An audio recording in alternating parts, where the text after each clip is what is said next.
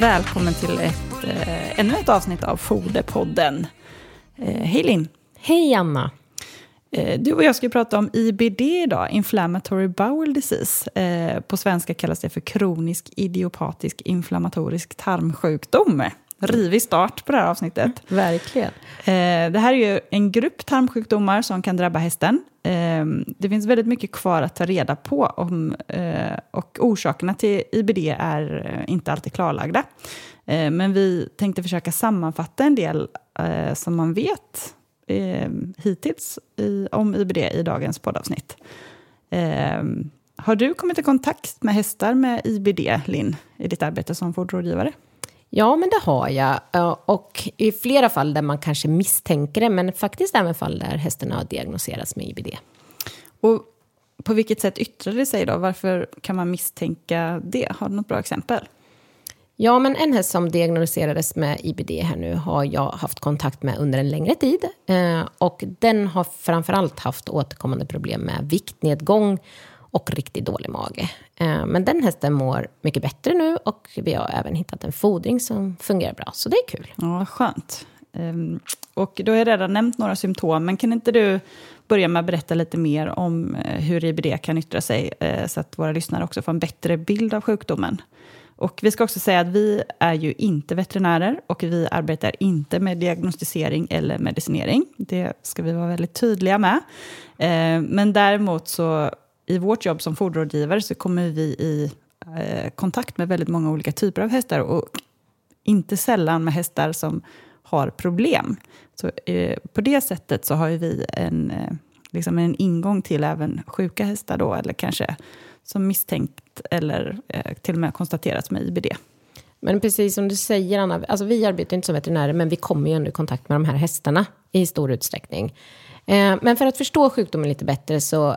är det ju ändå bra om vi kan försöka förklara det på ett, vilket sätt hästen drabbas och med vilka symptom det kan vara. Och eh, precis som du nämnde där i början så innefattar I B D olika ta- inflammatoriska tarmsjukdomar. Och där har man inte riktigt fastställt orsaken. Eh, och de symptom som man främst ser är då viktnedgång och även att hästen drabbas av kolik och eller diarré, ska vi säga. Eh, och de kan också drabbas av andra problem som till exempel hudproblem eller anemi, det vill säga blodbrist. Men jag skulle ändå säga att viktnedgång och kolik är nog det som är allra vanligast. Men hur vanligt förekommande är eh, detta eller I B D? Ja, alltså på, på ett bra sätt så är ju de här inflammatoriska tarmsjukdomarna ändå sällsynta. Eh, men i de fall där man har uteslutit andra, alltså vanligare orsaker till viktnedgång och kolik, så kan det ju vara läge att överväga om orsaken till en hästproblem skulle kunna vara I B D. Skulle du säga att det, att det går på ett lätt sätt att diagnostisera en häst med I B D? Nej, utan det finns egentligen inga test som diagnostiserar I B D, utan där man får göra det och utesluta andra sjukdomar. Och det här kan man ju då göra med olika tester eller analysen eller röntgen för, för att utesluta. Mm. Eh, och, och så blir det helt enkelt en uteslutningsmetod i fastlandet. Ja, ja. Men har man någon aning om vad det är som faktiskt utlöser sjukdomen? Nej, full insikt i vad som orsakar I B D har man inte i dagsläget. Eh, det man tror är att ett överaktivt immunförsvar kan vara en orsak. Eh, och jag vet att vi har pratat lite om det här i andra avsnitt. Men hos friska hästar så finns det olika typer av immunceller i tarmen. Och när ett icke-kroppseget och okänt ämne då för immunförsvar, immunförsvaret eh, som de inte känner igen då når tarmen, så startar en inflammation och olika typer av vita blodkroppar som har betydelse för immunförsvaret ökar. Och till de här hör då granulocyter, fagocyter, även då kallat makrofager, och lymfocyter. Och till lymfocyterna hör bland annat så kallade T-celler, och just T-cellerna tror man har en påverkan vid sjukdomsbilden av I B D. På vilket sätt då? Ja, alltså man har gjort ett forskningsprojekt på S L U under tjugohundrasexton då man såg just att T-cellerna ökade hos sjuka hästar med I B D. Dock så var det också en stor individuell variation mellan hästarna man tittar på. Men det här tror man beror på att man tittar på hästar som befann sig i olika stadier av sjukdomen. Okay. Och vi har ju pratat nu om, eller du har nämnt att I B D inkluderar flera olika inflammatoriska tarmsjukdomar. Kan vi, kan vi utveckla och precisera det lite? Ja, jag ska försöka göra det på ett förhoppningsvis begripligt sätt. Men det finns alltså flera olika varianter av tarmsjukdomar som då inkluderas i de inflammatoriska tarmsjukdomarna. Och de här kan ju skilja sig lite grann då från varandra. Men dels så säger man att det finns något som heter ekvin granulomatös enterit, E G E förkortat. Där enterit betyder typ inflammatorisk tarmsjukdom. Och E G E drabbar framförallt tunntarmen, men man kan även hitta det i grovtarmen hos hästen. Och sen så finns det något som heter lymfoplasmacytär enterit, L P E, som är ovanligare hos häst ska jag säga. Men om då lektioner uppstår så är det främst i tunntarmen, men det kan också, precis som E G E, uppstå i grovtarmen. Men här kan också tarmväggen då bli förtjockad. Okej. Låter komplicerat. Ja, det är nog komplicerat det här tror jag. Men det finns ju också en sjukdom som heter ekvin eosinofil gastroenterit, förkortat E E G. Vad är det då? Ja, men förutom de som vi redan har nämnt då så, så har vi E E G.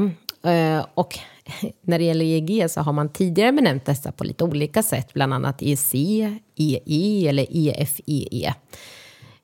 Men nu har man valt att prata om de här som, som E E G. Okej, och vad, hur påverkar den sjukdomen eller det tillståndet då hästen?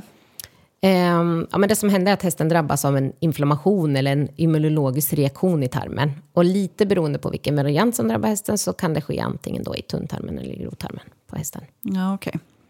Men om man behandlar en häst med I B D, eh, hur är det effektivt?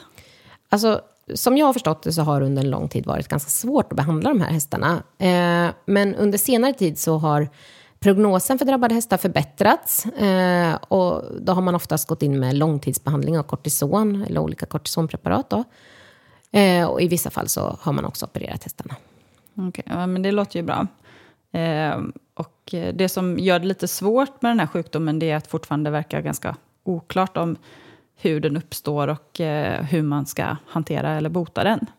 Eh, och det gör ju också att det är svårt att veta hur på riktigt man ska förebygga den.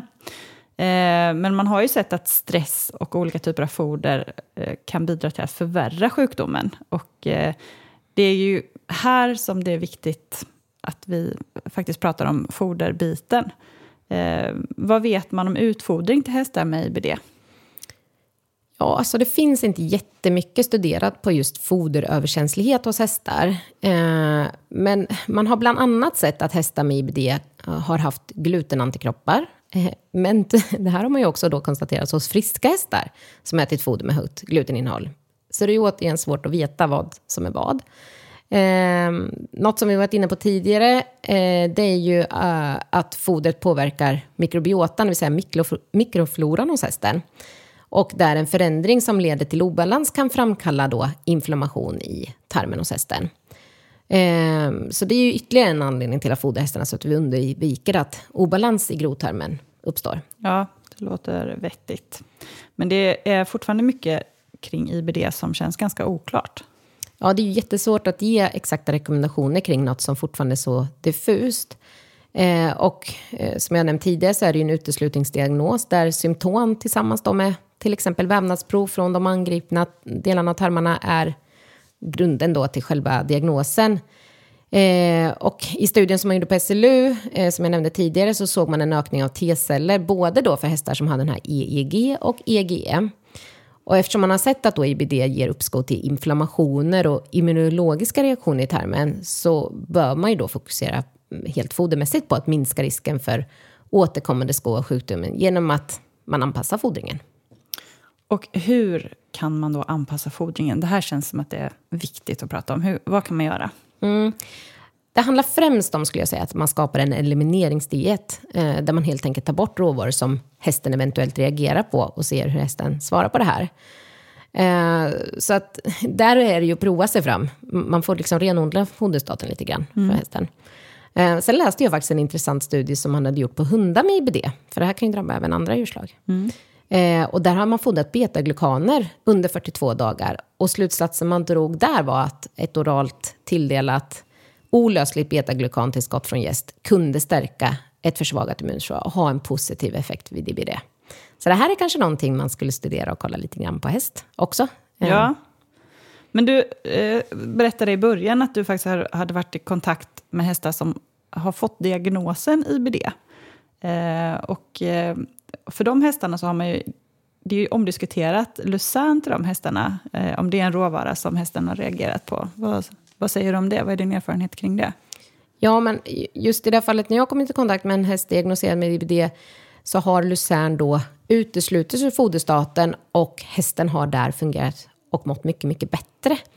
Eh, så att i de fallen där man till exempel misstänker exempelvis lucern eh, som faktiskt är en, en råvara som är representerad i väldigt många olika typer av foder. Jag tror att man kan hitta det nästan i, i varje foder man tittar på. Mm. Eh, så behöver man ju försöka plocka bort foder eh, och se om hästen reagerar eller inte.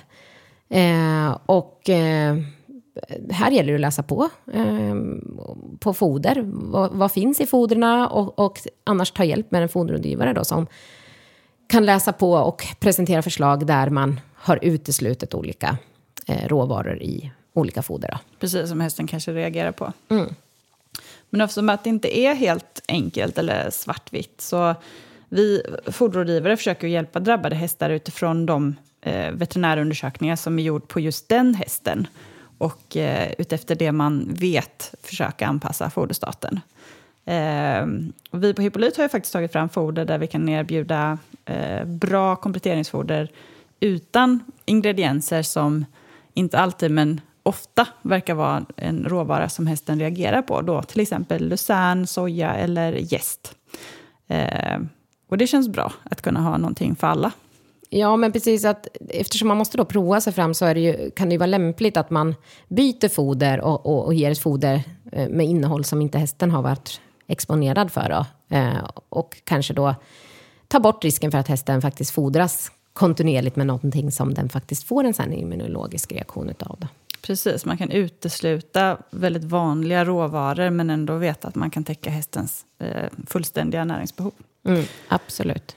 Ja, trots att mycket kanske fortfarande känns oklart så har vi ändå försökt sammanfatta eh, I B D eller inflammatory bowel disease så gott vi kan och eh, framförallt i relation till utfodring till hästar. Och jag tänker så här också, vi, alltså bara jag har jobbat som foderrådgivare på heltid i sju år eh, och den här sjukdomen pratar man inte om varken när jag läste liksom, min utbildning på universitetet eller om, i början så när jag jobbade som foderrådgivare så, så jag måste ju säga att det är under de senaste kanske två, tre åren där i alla fall jag som foderrådgivare har börjat komma i kontakt med hästar med de här liksom, misstankarna Problemen, eller där ja. man har eh, börjat försöka diagnosera hästar med I B D. Så för, för mig så är det alltså, i relation till andra problem ett, ett ganska nytt, mm. något man diskuterar ganska nytt så att jag kan tänka mig att det kommer komma mycket mer framöver gällande det här. Ja, verkligen. Och det märker vi bara när vi pratar med, med våra kollegor som jobbar i andra länder. Eh, våra finska kollegor till exempel stöter på ganska mycket eh, hästar med de här, den här problematiken. Och där är det ju också lite grann vad man har kanske för veterinärer och vad de riktar in sig på att, att, eh, att, vi testa, ser, ja. Ja, att de hittar de här hästarna. Så att, eh, jag tror det kommer komma mycket mer om ja. det här. Ja, det är spännande. Eh, om du som lyssnar önskar hjälp med foderrådgivning eller har funderingar så hör gärna av dig till oss. Och eh, oss når du på info at hippolyt punkt se eller på telefon noll fyra ett tre, fyra åtta sex, ett noll noll. Och mm. vi hjälper jättegärna till med allt vi kan. Absolut, såklart. Men du, tack för idag Anna. Tack själv, kul, spännande. På återseende. Hej då. Hej då.